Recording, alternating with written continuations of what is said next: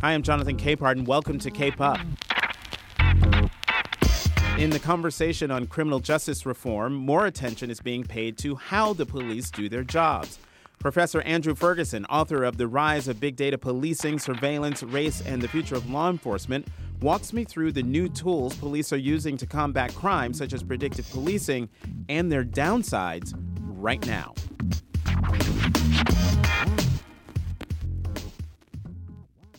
Professor Ferguson, thank you very much for being on the podcast. Thank you very much for having me. So, as I said, the, the name of your book is The Rise of Big Data Policing, Surveillance, Race, and the Future of Law Enforcement. So, I got to start at the very, very beginning. Define big data. So big data is the is the reality that we are seeing volumes of data, velocities of data, just different kinds of data changing how police do their jobs, how they figure out what patrols they go on, who they target, uh, and many ways changing how they surveil citizens. Um, big data is obviously not uh, exclusive to policing. We see it in the consumer space, right? We know that uh, Amazon's collecting everything we buy, and Google is collecting everything uh, we search for. And this is sort of this rise of data-driven everything, uh, which we've seen a bit of in the policing uh, context, and we've seen a lot of in the consumer space, uh, where we are being tracked and we are being seen and viewed and visualized and sold and repackaged based on the data trails we leave behind. I was about to ask, what exactly are police departments, uh, the data, what exactly are they collecting? So it depends on which uh, type of technology you're talking about. So there's a lot of place-based predictive policing where the, the data they're collecting is crime data, right? All the, the information that they have about particular crimes in particular places. Uh, there's person-based predictive policing where they're actually collecting information about people, about people they consider at risk, individuals they think will be most likely to commit an act of violence or be victims of violence. And then there's a ton of surveillance data, right? We have uh, cameras, police body cams, video cameras uh, in planes, on fixed cameras, you know, in cities. You know, New York, New York City and Manhattan has 9,000 linked surveillance cameras, all linked back to the central command center where they can watch you go from place to place, uh, block to block. Um, these are all forms of new uh, surveillance technologies that all at their core have a data collection, data driven focus. And we're starting to see police departments change what they do because of this new information and this new ability to sort of use this information uh, in new ways. Well, here's what's interesting. So you mentioned cameras, which is really, to my mind, the old school way of of surveillance. And at least with cameras, I'm reasonably assured that th- those cameras are owned by the police or the city government or maybe even the federal government. But when it comes to this data that's being collected now by law enforcement agencies, how is that data being collected and who how is it being collected and who owns it? It's a great question, but who owns it? Uh, because it's still an open question. So there are a couple things. So one, some of the data can be purchased. Police can buy the same data that a data broker could buy if they wanted to do it. From uh, data brokers who are collecting information about each one of us to sort of sell it to uh, those. You know, that's how you get catalogs in the mail. That's how you get those prompts when you uh, Google, you know, a vacation in Ireland, and for next month you get the same advertisement for the vacation in Ireland or whatever. Or later that afternoon, right. if you even search right. it, it even if you, up. Even if you've gone to Ireland, you still somehow get get the the uh, the, uh, the, but those are, that's what data brokers do. They're collecting information about each one of us in, in ways. So police can, if they choose, uh, to purchase it, but they're also developing their own uh, systems to collect it. So if they think that there are individuals in their society who are the people who are driving crime, people who are the people who are the perpetrators of crime, they're collecting information. And I don't mean just collecting information about the things you would think in terms of have they been arrested, have they been contacted, have they been convicted, but also what are they doing on social media? Who are they tweeting with? Who, what YouTube videos are they with? Right, and they're sort of building dossiers of individuals that they believe are most at risk in order to track them, and then sort of track some of the groups who are involved. Uh, there's been news uh, recently out of New York as a whole to do about the gang database that the uh, uh the NYPD is building of people they believe are the crime drivers in society. And again, it's this idea of datafying and quantifying and controlling uh, communities based on the information they collect. So this information is being is being collected, and it's not as if you've got you know Officer Smith sitting at a computer and inputting inputting all sorts of all sorts of data. The technology is such that it's almost automatic because of algorithms, right? Well, well, it's too. It depends on where you are. So in LAPD, in Los Angeles. Actually, Officer Smith is doing that. In mm. fact, LAPD has partnered with Palantir, the same company that brought you the ability to track terrorists across the globe, is now starting to track uh, gang members and sort of criminal associates across uh, greater LA. And what they're doing in partnership is having Officer Smith and all of Officer Smith's colleagues go out into the community to find the quote unquote chronic offenders, individuals that they've already labeled as the people they believe are the most uh, at risk for violence or, or recidivism. And and Officer Smith and his uh, colleagues are supposed to go out and find these quote unquote chronic offenders, uh, see who they are, and then they filled out these field interview cards. And these field interview cards have information about who are they with, where are they, what kind of car they're driving, you know, who's their girlfriend at the time, what tattoos they have, and all that information gets then fed back into, just as you're saying, typed into Palantir's growing social network analysis system, so that detectives, if they want to find out how these groups are connected, who's associated with who, if a crime goes down, who might be the likely suspects, can actually use this growing database built by the police and controlled by police and Palantir to find clues and connect license plates, connect phone numbers, connect, you know, gang associates in particular ways that they couldn't do before. And so this is very much a police-driven, police-focused, police-controlled data collection mechanism in order to, in their ideas, improve investigation. Like they can figure out where are the patterns of crime in a society, who's doing what, who's beefing with whom,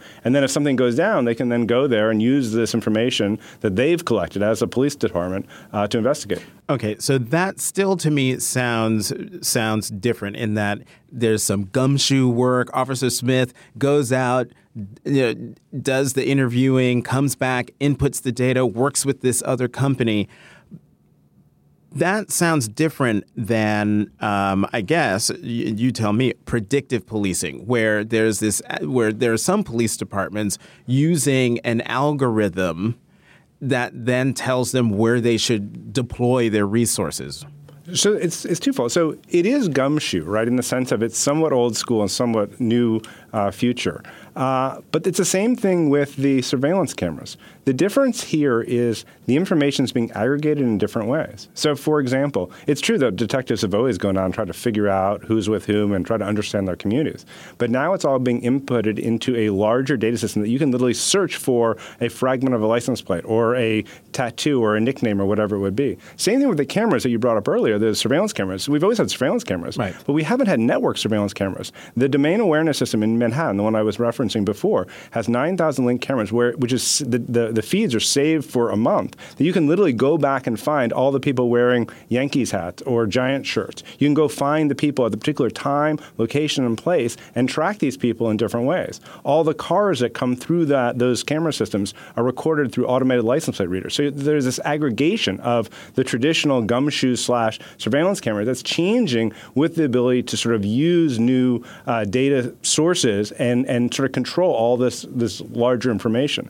And that's separate, just to the point, from the then being able to use that information to then predict, right? So you might be able to collect and figure out that these individuals are uh, more likely to be involved in crime. And so the prediction element is like, we're going to go then uh, talk to these individuals. We think that, that these people are going to be likely to be a crime, so we're going to knock on their door. In Chicago, that's what they're doing. They have an algorithmically listed, you know, heat list, that's what they call it, the strategic subjects list, of individuals who they think are most likely to be involved in violence. And literally, if you make the top of this list, you're going to knock on the door by a Chicago detective saying, Sir, it's usually a young man, Sir, we got your uh, information here and we believe that you are at risk for violence and we're watching you. It might be a time to, you know, turn your life around and change what you're doing here. Uh, and if you don't, we're watching you. We're going to bring down the hammer hard. And so that's the difference. Like we're taking what we've always, what police have always done, but we're transforming it with this new ability to use uh, data collection and data sources. And all this is being done in different places in different ways. Right. Okay. So there's a there's a lot there. So the idea that there are these network cameras and you can go and search for who's got on Yankees hats and look at partial license plates, how is that not in violation of the Fourth Amendment against search unlawful search and seizure? So, at this current state of the Fourth Amendment, there is very limited protection of privacy in public. Um, there's a potential concern that in United States v. Jones, the Supreme Court recognized that sort of aggregated long-term surveillance for certain kinds of crimes might be considered a search and thus a then without a warrant a violation of the, the Fourth Amendment. But as of now, mostly when we are in public, uh, the court hasn't said we have any real protection. And so it really doesn't become a Fourth Amendment concern. Uh, maybe it should. Maybe we could uh, change it either through legislation or other purposes. But the Supreme Court certainly hasn't weighed into it. And I'm not sure which way they would go when they could weigh into it. I mean, at this point, when are we not in public? Especially with network cameras, with social media. I mean, we're all, we're always out in the open, no? Except in our homes or, or in other places oh, that are protected, right? Well, wait, but even but even there, where you've got like Google Home or Alexa or Siri, and they're all listening even when you don't think they are. So isn't that still aren't you kind of in public? And, and that's really you know part of the point of the book and part of the point of the, this conversation is that our Fourth Amendment and our law was created in a small data age. It really wasn't created in a world of big data where the rules and protections that we kind of assume in that small data age may not protect us in this world of aggregated information. And we as a community, as a culture, need to start actually asking those questions about maybe we do need an overlay of protection and privacy because you know, add to the things you just said about being actually out in public. But you know, we'll be driving our you know smart cars, leaving our smart homes with Fitbits on our our, our wrists, giving our heartbeat and, and and and where we are in in every place. And those kinds of trails are wonderful investigative tools. Right? It used to be if you were a police officer, you had to sit in like you know a hot car drinking cold coffee and watch where your suspect went. Now you can just follow them around through the data trails, right? We, we are being tracked by our cell phones and everything else. And all this is changing policing.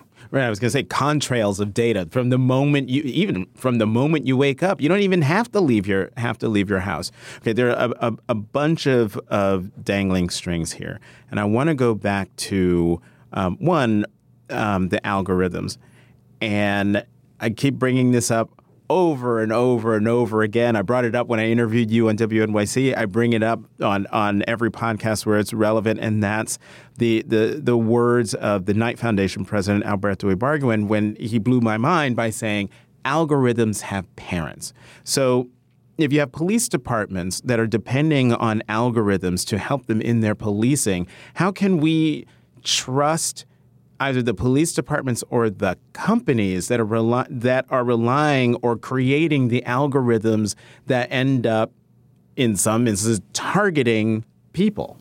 We shouldn't. We shouldn't trust them. In fact, we should be asking these questions over and over again because what we've seen uh, in the rollouts of these prog- in these algorithms is that many times they haven't even asked the hard questions themselves. They haven't always protected against issues of racial bias and sort of some of the implicit and explicit bias that come into these systems. And they've designed the systems in many ways with like huge glaring errors. Like just as an example, in the chronic offender list in LAPD, the one we were talking about, what the LAPD officers, Officer Smith, is supposed to do is go find the people with the highest numbers. And one way you can get a higher number is police contacts. So they do an algorithm. It's not even an algorithm. It's basically basic math. You get a couple points if you're in a gang, a couple points if you have convictions or arrest or whatever it is. But you get an extra point if you've had, been contacted from police, and so you get a higher score. But you can imagine if you have a higher score and police go talk to you, you can get a higher score. So the next person is going to go is going to be well, who has a higher score. And so you create this self fulfilling prophecy of who has a higher score. And that's just an obvious error. Like you shouldn't build the system this way. And I think maybe they, they may have realized that over time. Um, but that is people not asking the questions and trusting too much. And I don't think we should be trusting at this time. And, the, and another thing, correct me if I'm wrong, uh, and I think this is in the Chicago in, in the Chicago Police Department. You get a point or two if you've been a victim of crime. So Chicago's so Chicago also I think has a flawed system. So the way you currently get into the, on the Chicago heat list is the following variables. If you've been arrested for a violent crime, a narcotics crime or a weapons crime, if you've been the victim of a violent crime or a shooting, your age at the last arrest, younger the age, higher the risk score, and kind of the trend line. Are you aging out, or is this sort of uh, happening over and over again?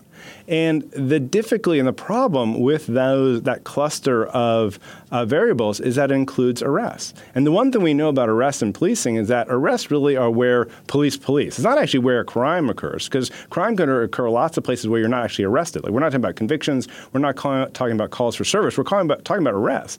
And if you have a city like Chicago where you know the Department of Justice Civil Rights Division did a deep dive into that, did their full report, and showed systemic, endemic, structural racism in Chicago Police Department. And you're basing your inputs on arrest you're going to have flawed outputs. And that's a choice. You don't have to choose arrest. Some of the place based predictive policing uh, technologies, the ones that are just focused on areas of crime, specifically don't use arrest because they know that using arrest would be flawed. So it's all just how you build it. How do you build this model? What are the inputs? And are you careful and cautious about the fact that you might be reifying the bias that we know exists in society through your algorithm? And then and speaking on, t- uh, on place based um, um, policing, Los Angeles does that um, where they, I guess, have areas that they that they look at and look at crime data. Talk about that.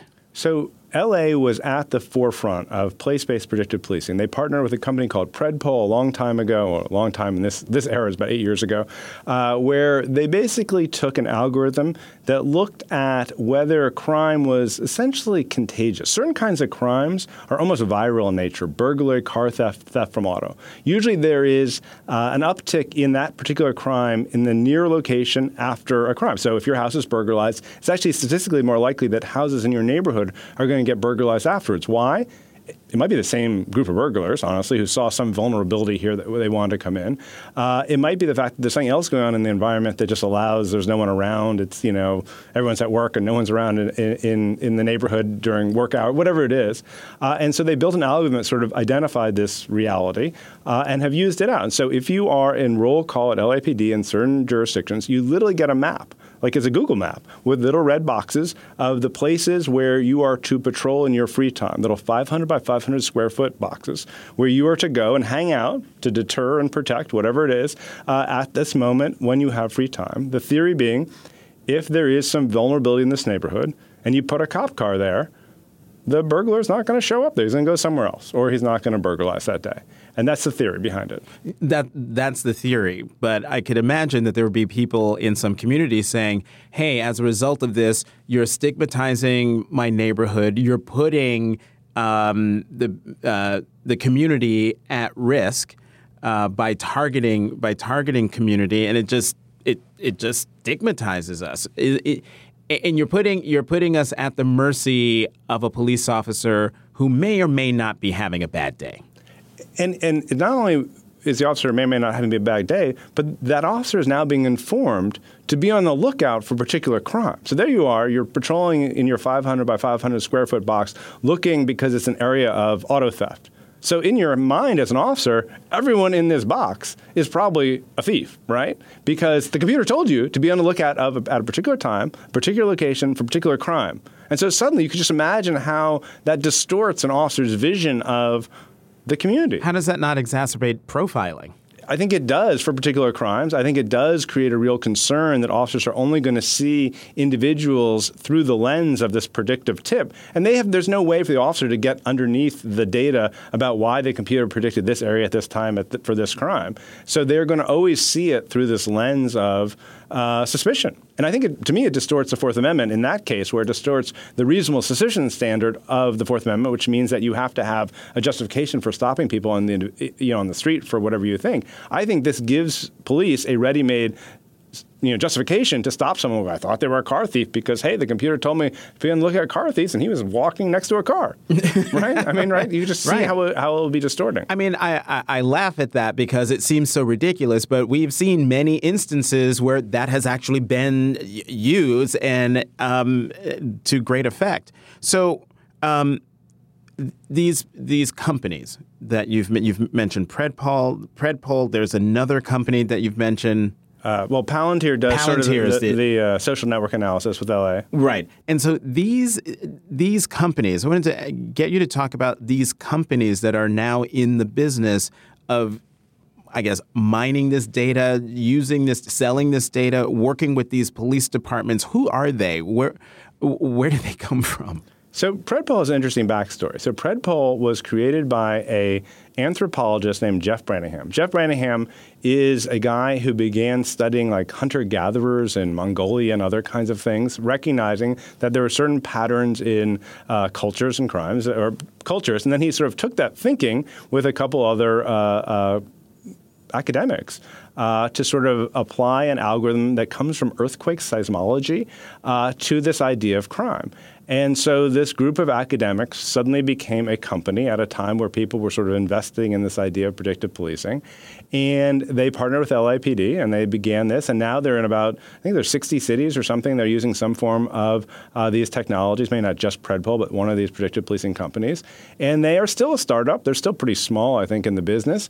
Uh, and they are sort of pitching their wares to police departments uh, to say, look, you want, you're, every day you send your officers out to patrol it has been relatively random. Like, where do you go? You just send them out, and wherever they go, they go. Why not be smarter about where you send them? We can show you where it's more likely to be. And that's the theory behind why it has sort of taken off in particular ways.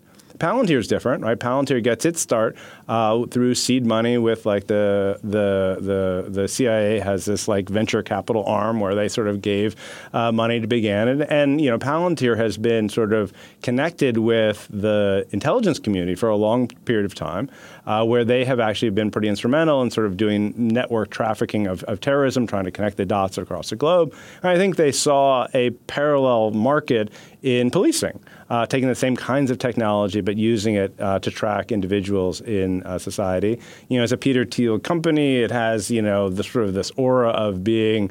Uh, you know, the dark arts, uh, and I'm not sure it always helps itself with its marketing because it sort of plays on that that theme. Um, but it's basically a connecting the dots technology of trying to link disparate pieces of information together to help investigators. So we've talked about Chicago and its heat list. Los Angeles and its boxes of sort of predictive uh, policing. You mentioned New York now has a, a database.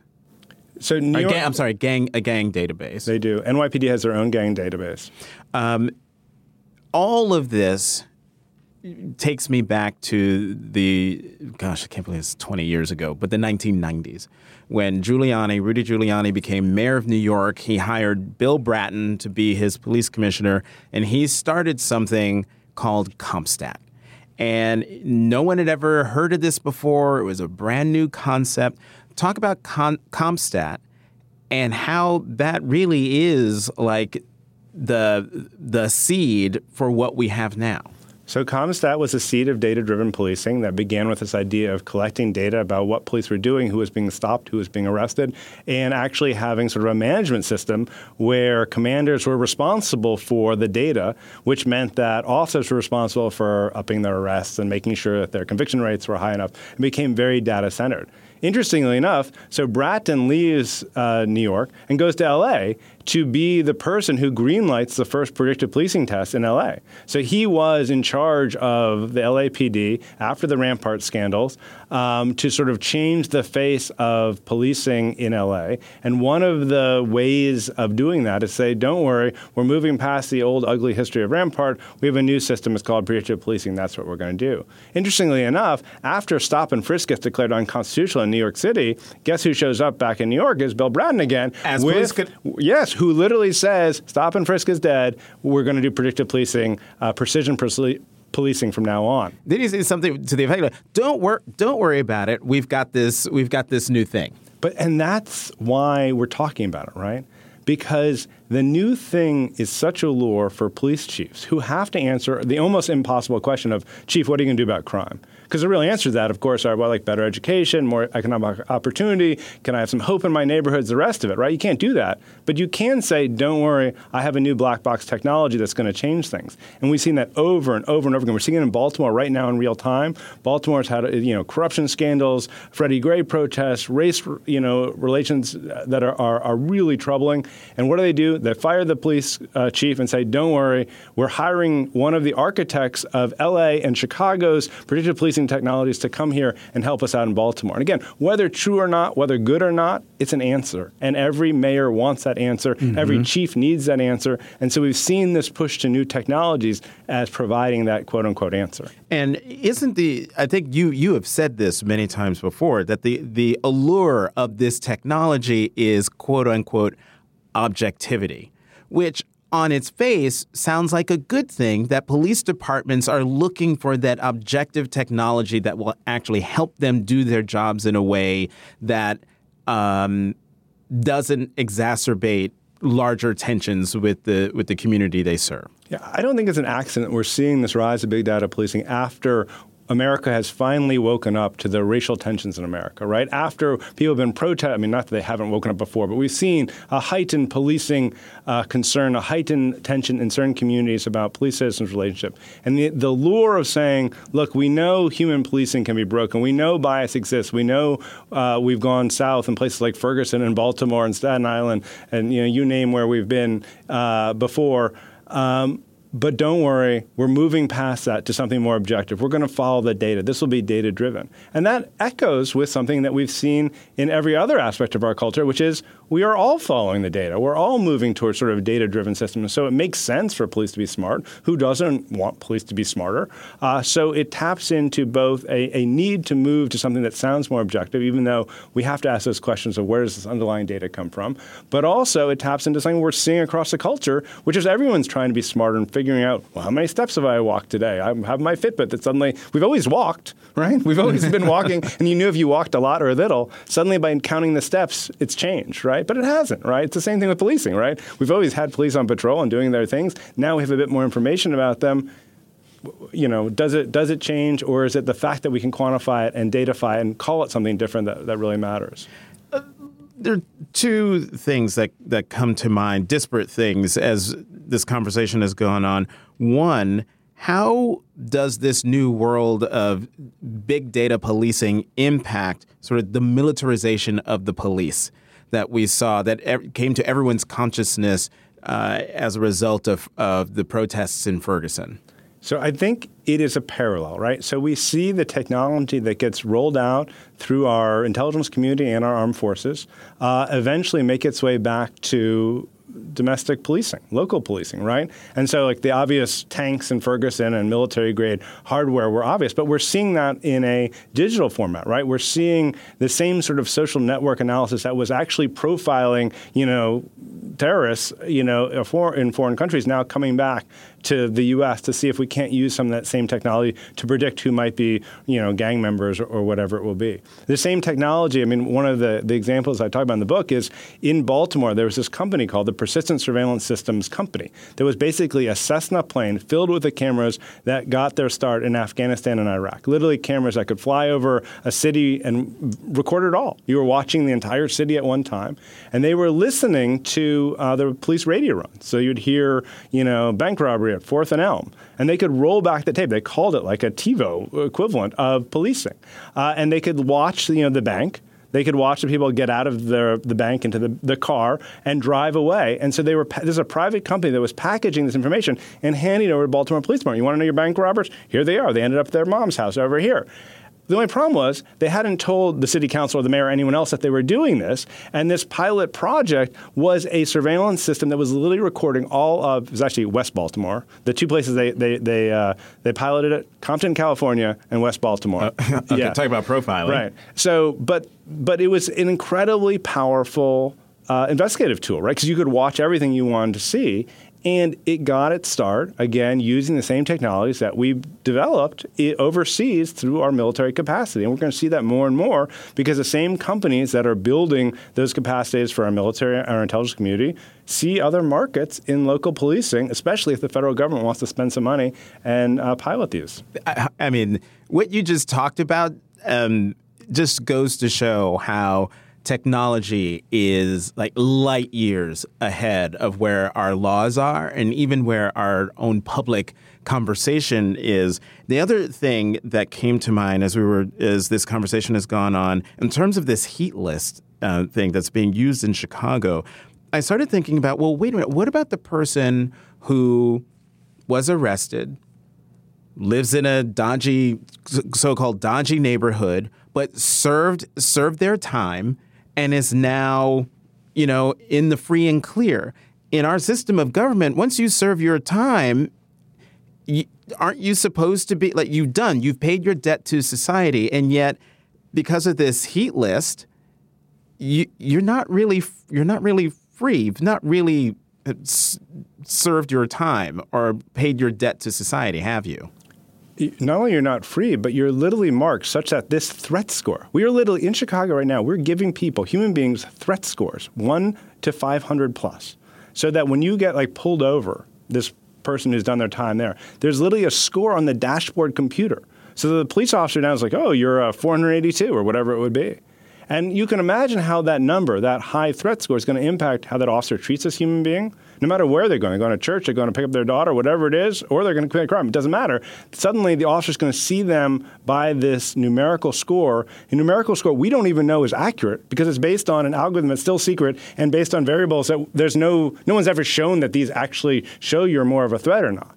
So our datafying of threats is changing the relationship between police and individuals. And again, to give some credit to the, to the police officer, you're an officer, you see this threat, threat score.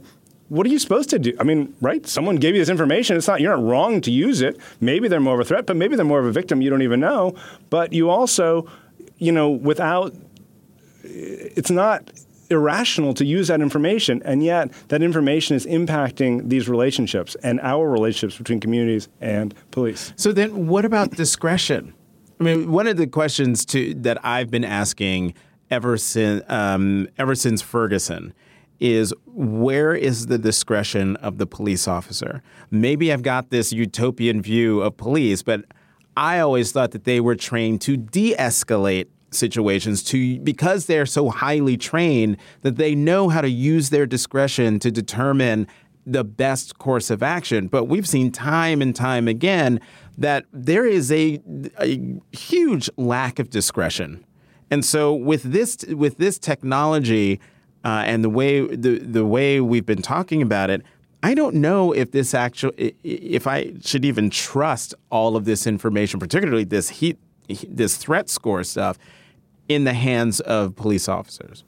Well, I think that there is again a trust issue that we should be. I mean, I think we should look at how officers are trained, whether we could do it better, whether we should emphasize more of the de-escalation uh, training that is going on. I think that's all true. I think what's interesting about the the quantification of risk in this case is that it really creates a a, a twofold path, right? So individuals who are uh, constantly connected to the criminal justice system through arrests or contacts of friends or victimization or whatever are going to be in one uh, one group with a higher threat score. But actually, other people are not going to be, right? So you can imagine that there are people who would ordinarily be profiled because of their race or age or you know neighborhood they're in. That when the threat score comes up and they're like, "You're a two. Well, okay, we can treat you differently, right? And I've, when I've given these talks about these books, I've actually had some interesting conversations about people saying, you know, I would, usually from like African American civil rights leaders who said, you know, I would have loved to have this threat score because it means I wouldn't have been profiled as an African American man. I would have been pro, I would have been say, seen as who I am. That someone who has been, you know, doing right all the way through my life. You know, I'm a professor, a law professor, and they would see that as opposed to seeing me as a threat. And so, what's interesting is that it creates this twofold uh, society of people who are, you know, under the sort of control, surveillance of police, and people who are not. And by giving literal threat scores that are going to determine how you treat someone, you might actually be able to keep some people who would otherwise be profiled not to be profiled, not to be pulled over, and other people um, will get more uh, surveillance and more social control. Wait, not to be pulled over? So you can imagine. That, so there you are. You're two people are pulled over. One person has a 482 high threat score. One person has a two. The officer, as they approach a person with a two, who's not a threat, is going to treat them differently. They're going to see there's no reason in our system. Okay, so that's where I was confused. Okay, so they both have been pulled over. It's not that you're dr- driving along and the and the cop runs your plates and says, "Ah, there's that person's a two. I'll just leave them alone." You could do that. That's what's interesting. You also can do that because the same information that you would run the plates for to get the threat score is there before you stop. You can. I'm not saying they're doing that, but you could easily do that. But can they do that legally? If a police officer, this is just a, actually a legal question I've always wondered. Since you're a law professor, this is good. If I'm driving down the road and there's a police officer behind me, and they don't end up doing anything, can they, while they're riding behind me, plug in my license plate number just just to see who is this guy? I believe they can, unless there's an internal regulation telling them they can't. There's certainly no federal legislation, state legislation, local legislation. There may be police legislations that sort or police regulations that want to discourage that uh, for fear that people, that officers will just be curious or you know. Right, it's doing not- the wrong thing, but uh, you know, It's not a Fourth Amendment violation. Definitely not. And, Okay. and and you have you know we have automated license plate readers in many cities right now that are recording where your car is at all time. Every time it passes one of these things. And they're literally getting millions of hits a day to figure out where people are. And what's interesting about that is that over time in the aggregation you can figure out where you go. What are your patterns and, and what you're doing? And there's no concern no constitutional concern about that in any way.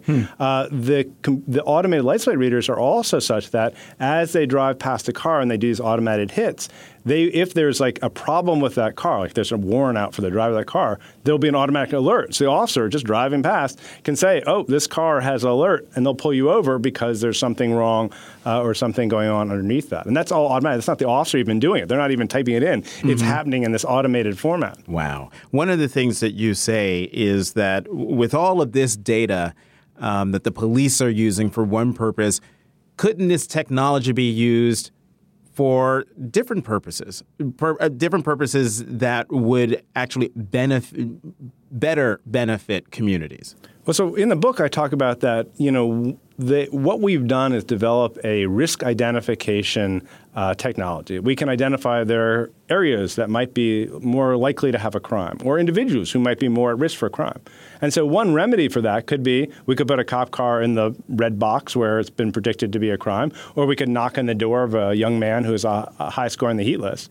Um, but those are policing remedies, and they don't have to have policing remedies. You know, if there's a problem with that neighborhood, we could actually, you know, build a, uh, you know, a park where that high crime area is. We could um, build a a way of improving that neighborhood. If that individual ha- is more at risk, maybe instead of instead of sending a police officer to that door, you send an employer.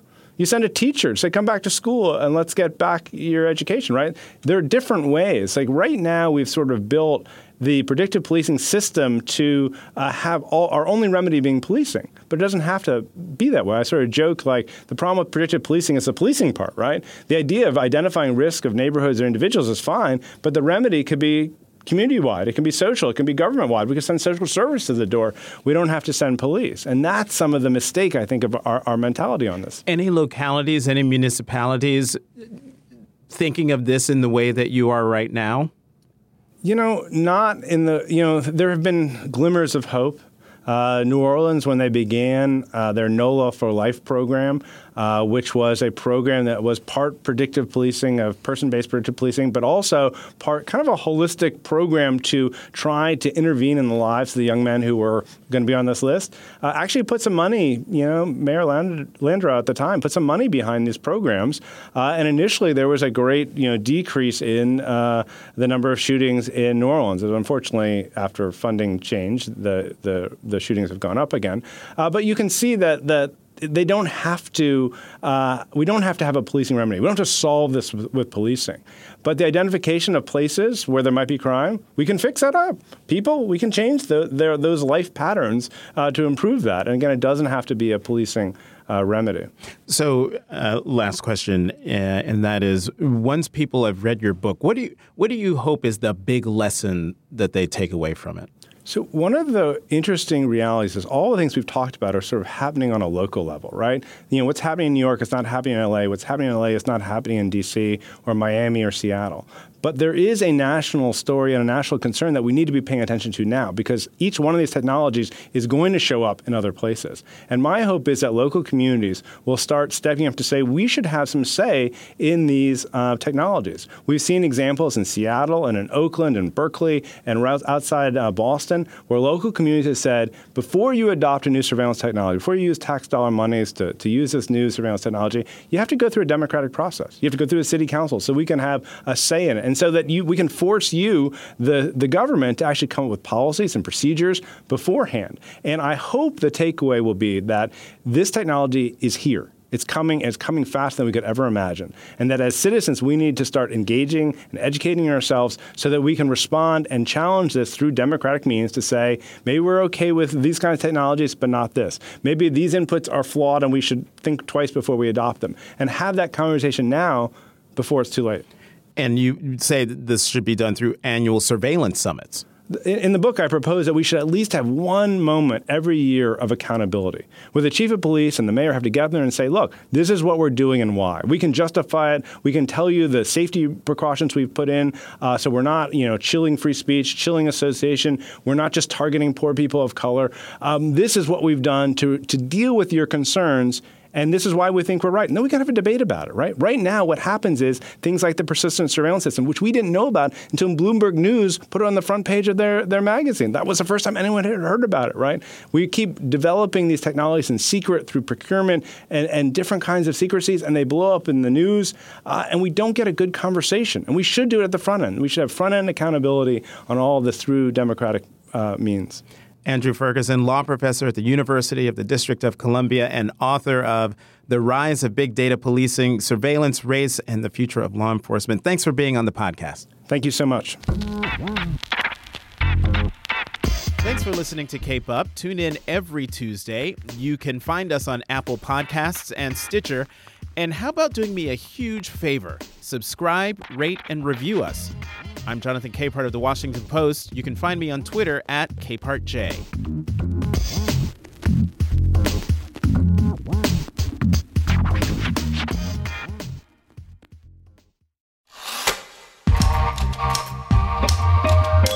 If you like Cape Up with Jonathan Capehart, you should check out some of our other great podcasts. Like Can He Do That? A podcast that explores the powers and limitations of the American presidency. Or try Retropod, a daily show for history lovers featuring surprising stories about the past rediscovered. You can find these shows anywhere you listen to podcasts and learn more online at washingtonpost.com/podcasts. The Washington Washington Washington Post.